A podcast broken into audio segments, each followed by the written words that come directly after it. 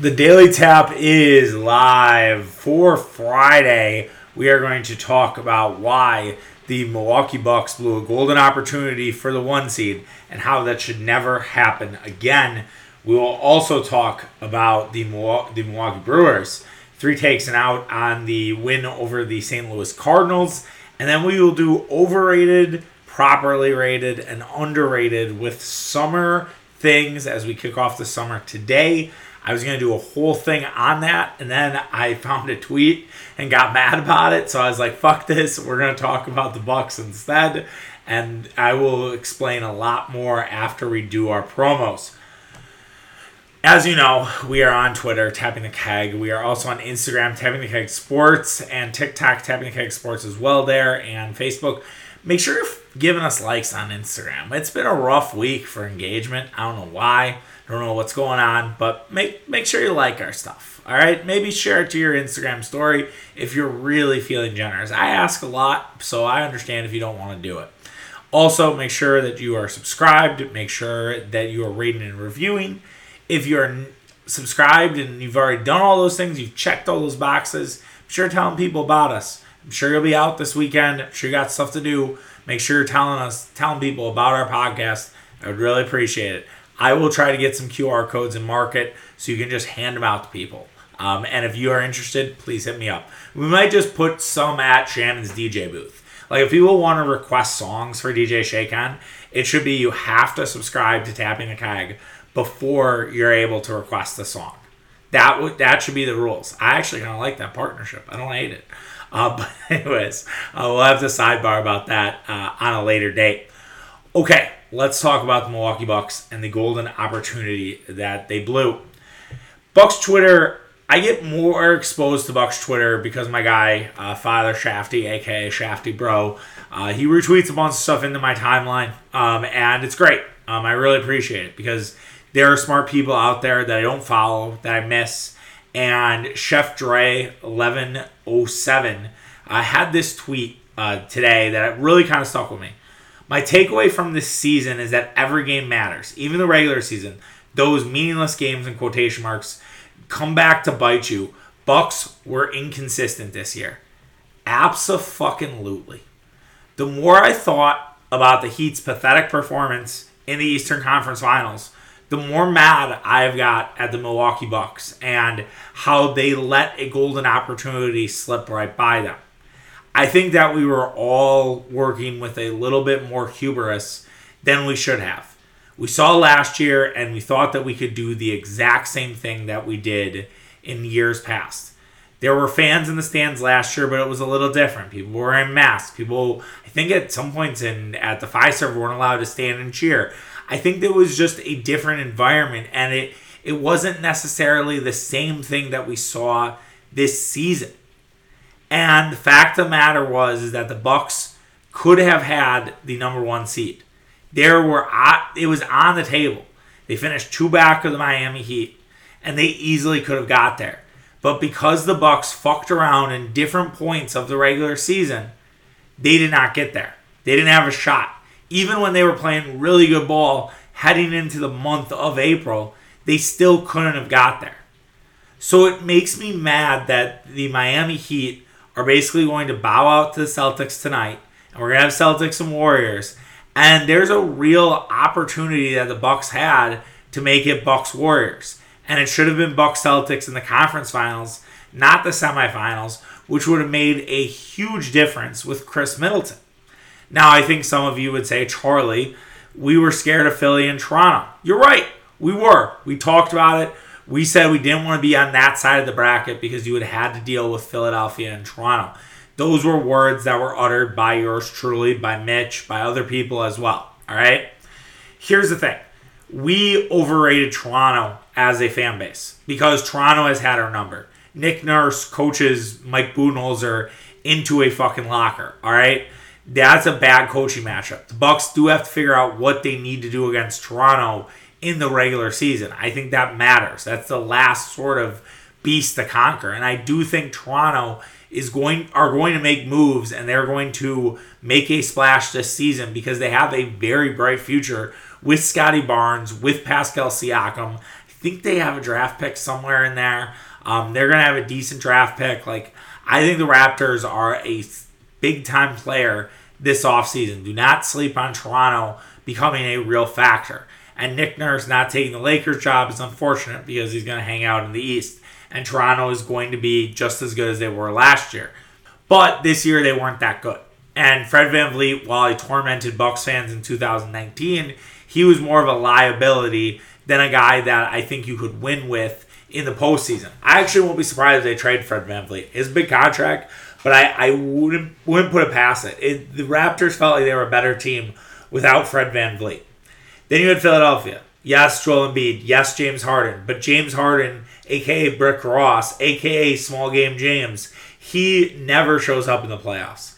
And the Milwaukee Bucks could have figured out James Harden and Joel Embiid without Khris Middleton. They just could have.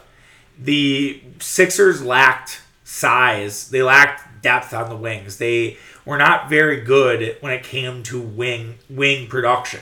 They didn't get a ton from Danny Green. They didn't get a ton from Niang. They they did get a little bit from Tyrese Maxey, but Jrue Holiday would have probably put him in the torture chamber. And if Jrue wasn't guarding him, maybe you would add Jevon Carter. But that's probably a far fetched idea. What am I thinking? But yes, I do think that the Milwaukee Bucks could have triumphed over the Philadelphia 76ers without Khris Middleton. I think there was a real opportunity there. And I think that, again, to, to our point about our hubris, we thought that I, I don't know if we thought that they could beat the Celtics. I think with Giannis, you always feel like you have a chance, right? You have the best player on the team, you have the best player in the league, and Giannis took that team to seven games and he ran out of gas at the very end. I don't even know if it goes to seven against Philly, even without Khris Middleton. And if Middleton was back, who knows if he was not fully healthy until game three or game four.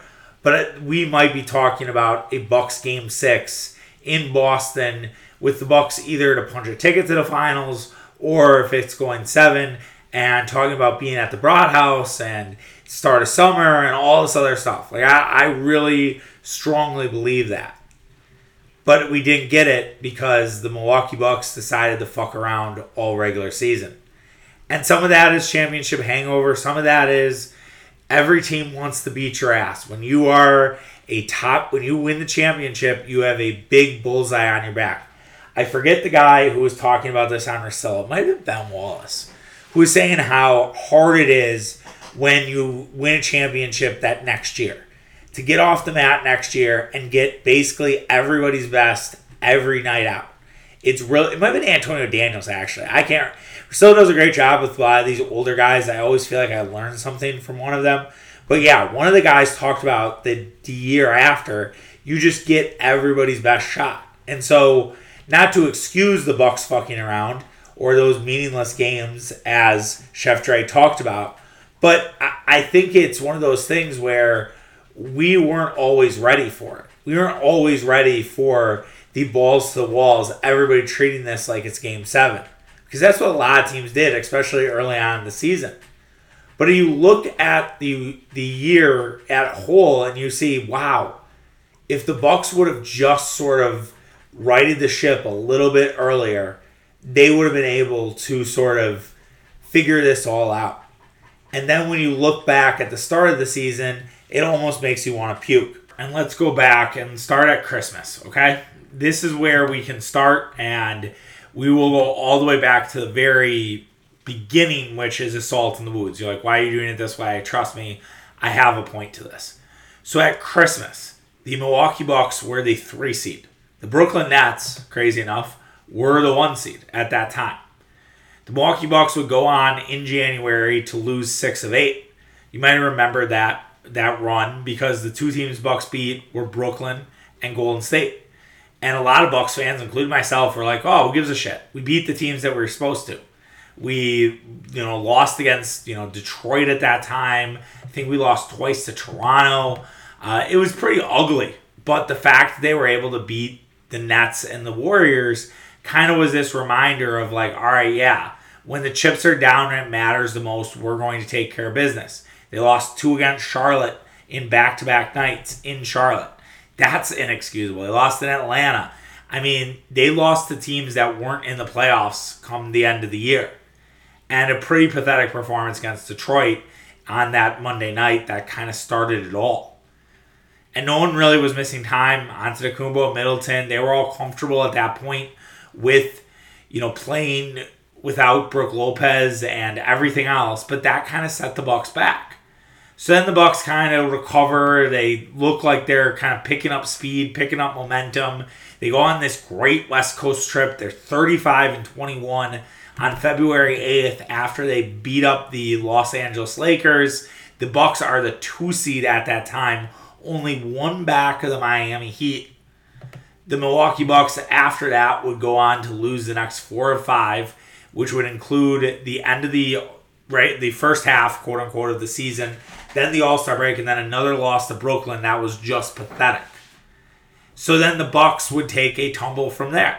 So after that moment in time the bucks were down to a four seed and actually they slip all the way to a five seed on february 27th but then as it was the entire season the bucks get going again.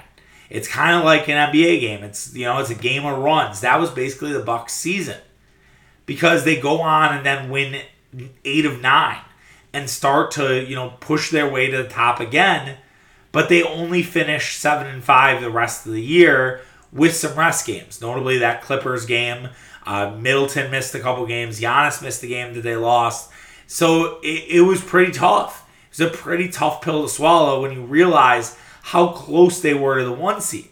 And then they win those two games against brooklyn and philly on the road and you're like, oh, this is a message. They are sending a message to the rest of the league. And yes, if Khris Middleton doesn't get hurt, this is an entirely different situation. But you have to factor in that there is a chance for injury. You can't just assume that everything is going to be rainbows and unicorns. And again, going back to the hubris of we're the Bucks and we won a championship last year as a three seed, we can do it again. They needed to poach that one. And because they fucked around, they weren't able to get it. And now I know Brook Lopez had a factor in this, but the Bucks started out six and eight on the season. Do you realize after that they were 45 and 23? They were 22 games over 500 after a six and eight start. It had the Bucks played at that pace the entire year. They are 62 and 20. No one's even coming close to the Bucks as the one seed on that pace. And I understand they were adjusting to Brook Lopez being out. They were adjusting to the target on their back. But the Bucks never really stayed hot. And the fact that the Bucks were never able to stay hot and that they had cool down periods after every big run really was their downfall.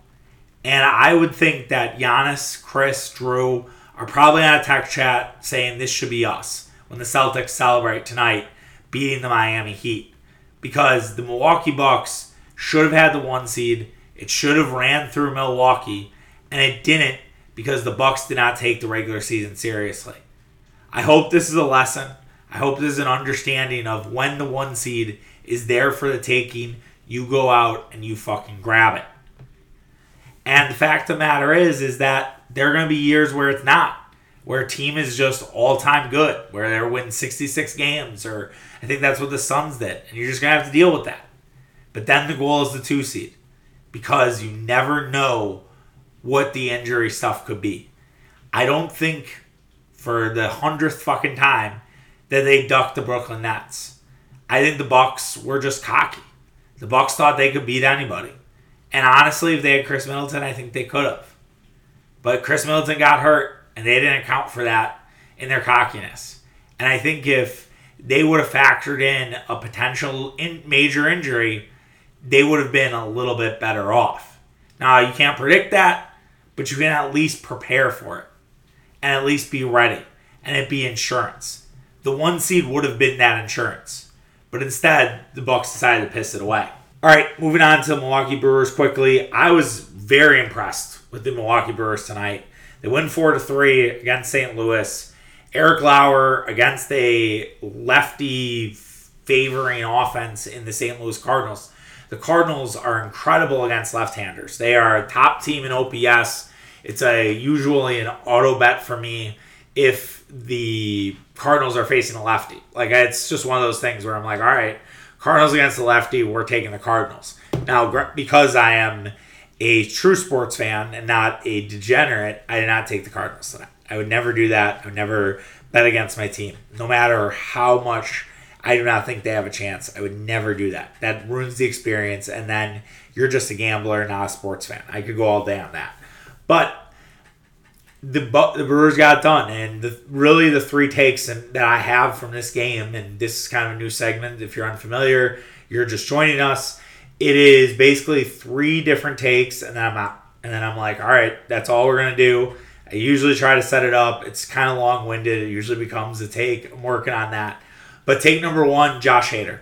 Josh Hader comes back from a medical emergency, a brutal uh, pregnancy. It sounds like with his wife Maria uh, who has a placenta previa, where basically your the placenta has moved to the lower part of the cervix, which is the uterus, and it kind of screws with the baby's feeding and everything. It's really brutal. Um, looking it up, I didn't know it, um, and so I looked it up, understood it. Um, really hope everything's all right. It sounds like if it doesn't get better, she'll need a C-section. I would imagine since she's 34, I think, or 35 weeks along, they're probably going to wait at least to see maybe, but they might have to do it regardless. So, thoughts and prayers with the Hader's family, obviously, and hopefully everything works out there. But yes, with a lot on his mind, Josh Hader has to face the St. Louis Cardinals, top of the order, Tommy Edman, Paul Goldschmidt, Nolan Arenado, Albert Pujols, who can still hit lefties at his old age. That's what he has to go up against in his first game back with all the shit on his mind, and he completely shuts it down like Jon Taffer at a bad bar. Like Hader was great, and striking out Goldschmidt, who is hotter than hot. Like Goldschmidt is the hottest Instagram girl going right now. Like he is top tier. He's like Kayla Simmons if you're familiar. If you're not, look it up. But anyways, um, he got it done. He got it done when, when they needed him. And the guy is a killer. I texted my dad. I was like, I don't feel good. Like, he walks Edman. I'm like, I, or no, Edman got that bullshit hit. And I was like, I don't feel good about this. And my dad goes, Yeah, he could have been susceptible for a hiccup, but he's a killer. He's absolutely right. 30 straight saves for Josh Hader. Uh, he, I don't know if he's going to get Cy Young buzz. Murph's been wanting to bet Hader for Cy Young for a while. I think if he's has not allowed or has not blown a save by June, late June, maybe it starts coming. I think then we got to build the hype and then we have to start building the campaign. And I, I will be on the front line, especially if our guy Murph is able to bet it. Second take, Christian Yelich kind of found it today. Now, I don't want to be like Yelich is back or Yelich is going to get on a hot streak, but as it's been pointed out, Yelich hit for the cycle and then has been absolute shit ever since. Yelich looked good tonight. Yelich was really seeing the baseball well. I don't know if it was just the familiarity with Adam Wainwright or if it was just he changed his approach a little bit, but hopefully that can continue. Yelich also really likes sitting at, at Busch Stadium. He's had a lot of success there. Uh, it's been a place that's kind of been a launching pad for a, you know, what the former Pat and Yelich hot streaks. So maybe it had something to do with it there. But yeah, Yelich was good tonight. Two for four. He had an RBI. He had the go-ahead RBI where the Brewers were up three to two in the second inning. Uh, he also set the table for Andrew McCutchen to drive in Kolten Wong. If it's not for Yelich's hit, Kolten Wong doesn't score. And it was two outs, and Yelich extended that inning, which is a huge, huge thing for the Brewers in terms of that. And they needed that run because Goldschmidt then hits a home run in the seventh inning, because of course he does. He A, it's Paul Goldschmidt against the Brewers, and B, like I said, he's hotter than hot right now. And you just gotta hope that you're not facing Paul Goldschmidt with any runners on this series. That should be the goal. But yeah, hopefully Yelich continues. Hopefully this is something that is not going to go away for him. That he's actually going to be able to keep this up, and not it's just one good game for Yelich, and then it's done. Number three, Eric Lauer. Uh, I thought Eric Lauer deserves a lot of credit for battling tonight. He pitched only five innings, but he got out of it with only giving up two runs, and those two runs were in the first inning. After that, he was smooth sailing, allowed four hits, did walk four batters, which isn't great, but the Cardinals are a fucking bitch to deal with, man. They're not a team that strikes out. He only had one strikeout. That is a season low for him. And the fact that he was able to basically get out unscathed besides the first inning is impressive. And these are the type of games that Eric Lauer need that build character and that kind of grow you as a pitcher. Because you yeah you have good stuff. Yeah you've been able to strike out a bunch of dudes and you've been really almost dominant um, for the first part of the season. You still need these games to kind of give you that other sort of feeling of it. So yeah really good stuff for the Brewers. Hopefully they can keep it up. We got Brandon Woodruff tomorrow who's been brutal on the road this year so we'll hopefully get a bounce back there against Dakota Hudson of the Cardinals. Hudson's been pitching well, uh, 360 ERA, so not maybe not the easiest one for the crew. And then on Saturday, you have Houser versus Matt Liberatore. Liberatore is the rook, the rookie, very talented pitcher. Uh, Liberatore is a left-hander. Brewers usually struggle against lefties. They usually struggle out guys pitching for the first time. Houser has some great numbers against the Cardinals, though. He's pitched really well against the Cardinals. Hopefully, he gets the run support that he needs. And then they finish out the series with Corbin Burnes versus Miles Mikolas on Sunday. That's a fucking awesome matchup. Um, Miles Mikolas has been really good this year. There's some underlying stats that say Miles Mikolas at some point is going to regress, but he hasn't so far. And I also love those guys. That's this is a quick tangent. But some guys are like, "Oh, you got to gamble against this guy because he's it's just not sustainable. It's not this." And it's like, well, sometimes just guys are good. Like Martin Perez, right? He has a little bit higher FIP. He's under two ERA. His I think his FIP, I think it's less than like usually when your your FIP is like two two points higher than your ERA, you're not that good. His FIP's like one and everyone's like waiting for Martin Perez to stink. And I've bet against Martin Perez. I've been on the opposite side. Today I didn't. And they keep undervaluing Martin Perez, and sure enough, they won. So there you have it. But I, I don't, you know, Mikolas has been tough on the Brewers. That's going to be a fight with Burnes and and the Cardinals pitcher. Really, the goal is just get two in this series. If the Brewers can win tomorrow, um, house money all the way. Like that's or tonight, I guess. House money all the way. That's that's it. That's there. Um, we will do three takes and out from the series. We'll do kind of two versions because we'll do the Cardinals version for the rest of the weekend, and then we'll do one for the Cubs doubleheader as that's going to be on Memorial Day. So we'll have a lot of Brewers to talk about when we do our Tuesday show. Let's wrap up the show with properly rated, overrated, or underrated. We have three topics. Um, I don't think it's always going to work out where I have an answer for each of them, but I do for today, which is great. And you can submit your summer options for this. We'll do this all summer, get you into the weekend. We'll talk about things that are overrated, underrated, properly rated the rest of the summer. And that'll just be our Friday thing, and we can do it. Maybe Thursdays occasionally, who knows. But I have three things, and I will start with rooftops. Everybody loves rooftops. Everybody's a slut for a good rooftop bar and there are good rooftop bars, don't get me wrong. Um, but they're not in Milwaukee. Overrated for sure. There is not a good rooftop bar in Milwaukee. I have not seen one. And they, they just have problems. You know, Charlie, Kimpton's great. Kimpton's amazing. I don't want to pay fucking $19 for a cocktail, all right? Like you're you're in Milwaukee, man. You're not in fucking Chicago. Stop acting like it. To me, that's what the Kimpton is. I think it's very pretentious. I think it's a try hard Instagram spot. I like the idea of the Kimpton. I don't like the prices of the Kimpton. If that makes me poor, so be it. Uh, Uncle Buck's, I I don't know. I I think Uncle Buck's does a lot of good in Milwaukee, but I've had some not so great interactions with them back during COVID. Um, was kind of a couple different things. So, but it, again, it's not. I don't also think that's a true rooftop because they don't take the top off. They kind of keep it covered they have this big fucking uh, fireplace in the middle of it, so you work it in the summertime. They might remove that in the summer, but it's not that great. Um, it's it to me, it's subpar.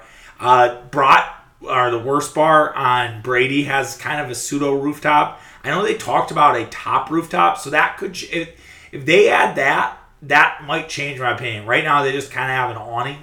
Uh, but yeah, I don't have like a go to rooftop spot. And if you do, please let me know. Um, I'd love to hear. I guess Camp in Tosa has one that's kind of nice, but like, I'm not going to fucking Tosa for a rooftop bar. Sorry. Sandals at the bar. So wearing flip flops or sandals at the bar. Underrated. Okay, hear me out. First of all, I'm married. I'm not trying to get a girl. I have no qualms about it. I'm going to do whatever the fuck I want. I will wear flip flops at the bar any day of the week. I get people want to show off their their sneakers. They want to show off. You know, they want to wear like driving shoes, things like that. And I have a nice pair of Cole Haan driving shoes. I'll probably wear to a wedding this weekend. Shout out to my guy Cappy, longtime listener, getting married. We probably should have end, started the show or ended the show with that. Uh, but seriously, I'm very happy for him and his wife, or soon to be wife, Charday. And it's going to be a great time. I cannot wait. Um, I'm sure they'll try to rope me into doing a wedding review. Um, I will do one 10 30, 11 o'clock if you get me drunk enough. But, anyways, sidebar. Sandals at a bar is is great because first of all, you're comfortable. To me, it's all about being comfortable in the summertime. It's all about making sure that you're not too hot, you're not too cold, you are in control of everything. If you're not going to walk a bunch, sandals are fine. If you end up walking bar to bar, yeah, sandals become a real issue. Then you're dealing with lack of support, dealing with some back pain. You don't want that. But if you're just going to a bar and you can wear shorts, throw on the sandals. Now, there's some guys who won't wear shorts, and those guys are tryhards to the highest degree. We'll do another topic on shorts for another day. Should you wear jeans with sandals? Look, I, I like it. I've done it. But I, I think that's maybe a bridge too far. I think that's you could find a better option than than wearing than wearing sandals. You just can't. And I've done it. I did it when I was single. Um, it it doesn't it doesn't play, man. I think it's a comfort thing. I love wearing sandals in the summertime. I hate socks. I don't like socks. I'd wear my sandals everywhere if I could. But when you've rolled your ankle like three or four times walking your dog in sandals, you just have to wear shoes. You got to take the L. And that's probably because I'm a fucking klutz, too. Um, let's not get that mistaken. But sandals at the bar plays, and if you're like, I can't do it, Charlie, you know, people are to make fun of me. People are to, you know, I'm not to get any pussy because of it if you're single. Who cares, man? Are they really to be looking at your feet? Is a girl really to say, I'm not sleeping with this guy because he's wearing sandals? I don't think we have any single ladies that listen to this podcast, but if we do, chime in. Would you really not go home with somebody if he's wearing sandals at the bar? Who cares? Last one, day drinking, properly rated for day drinking. I think you day drinking is one of those things that's a lot of fun. I think you can't overdo day drinking. We can't do day drinking twice a month, three times a month. I think that you're getting kind of excessive there because you kind of waste your whole day. That's that's kind of the concept of day drinking. But if you can get one day drink per month in the summer, it's hard. It's, everyone's busy. You have weddings. You have bridal showers. You have this. You have that. I don't have bridal showers, but I'm saying women again. Speaking to everyone in our audience here, um, you don't necessarily get those opportunities. But maybe you have a bachelor party, maybe a bachelorette party, maybe you have a family function where it's just like, all right, yeah, we're gonna crack beers and drink beers all day. That's great. You you need that. Day drinking's good. Day drinking's fun. I think also too, the thing with day drinking that not enough people do is you have to space out your day drink. You can't just say go all in, dive head first, and get fucking wasted by two o'clock because no one wants that. Just a happy drunk for the whole day take a little snooze, four o'clock, you have golf on, you maybe the Brewers are playing in the afternoon, you take a good snooze, three or four hours, you're back at it, you're eating dinner, having a few more pops, getting back to that kind of comfy, cozy drunk, and then you go to bed. And that's how you have a great day drink. So it's all about drink management, which I'm a huge proponent of. I think drink management is important, especially in big things like weddings, as mentioned, or like events like a day drink for sure. All right, that does it. Hope you guys enjoyed that. Um, if you have any suggestions, feel free. Um, I'm always open to it. Have yourself a great Memorial Day weekend. Stay safe. Uh, and I will see you guys on Tuesday. No show Monday unless something crazy happens. We'll we'll recap the weekend. We'll talk Brewers Cardinals. Um, I probably won't lament about Warrior Celtics uh, because I did it today. so, uh, but we'll definitely talk about all the baseball that happened and anything else. Uh, get ready for the match. Maybe a little preview of that. No, I'm just kidding. All right. Take care of yourself. Have a good weekend, and we'll see you Tuesday. Peace.